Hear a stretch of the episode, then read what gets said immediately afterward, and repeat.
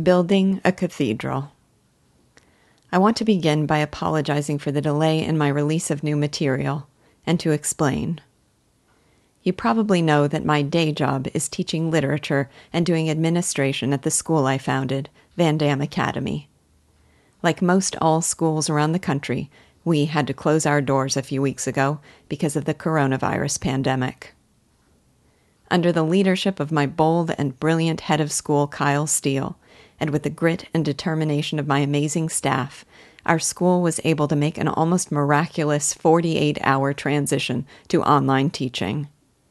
We were closed for only two school days and then reopened as a full time online program with students following their usual schedules with their usual teachers throughout the day. What we have created is no substitute for in person instruction, but I can proudly say that it is working well. So now I'm teaching my classes from home and sharing a shelter with my husband, my two college age daughters, and my two little ones. Our days are full. But there's another reason for my lack of productivity, and one I imagine some of you can relate to.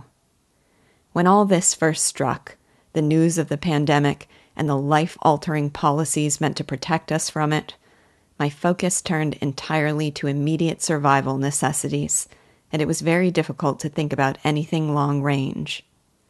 Even once things had settled a bit, the future felt so dim and unknown that it was hard to work with an eye to the horizon. That prompted me to reflect with profound gratitude about the value of the relative safety and abundance and freedom with which so many of us in this modern era are able to live. In so many important ways, for so many of us, our lives are routinely settled in the sense that those survival necessities are assured. And it's only then that we can value literature. First, reading literature is a leisure activity, and leisure time is a luxury of affluence and peace. Then there's the nature of the activity itself. It is the act of reading, contemplating, grappling with, understanding, and applying the wisdom of great authors in an effort to refine, enhance, and deepen our life experiences.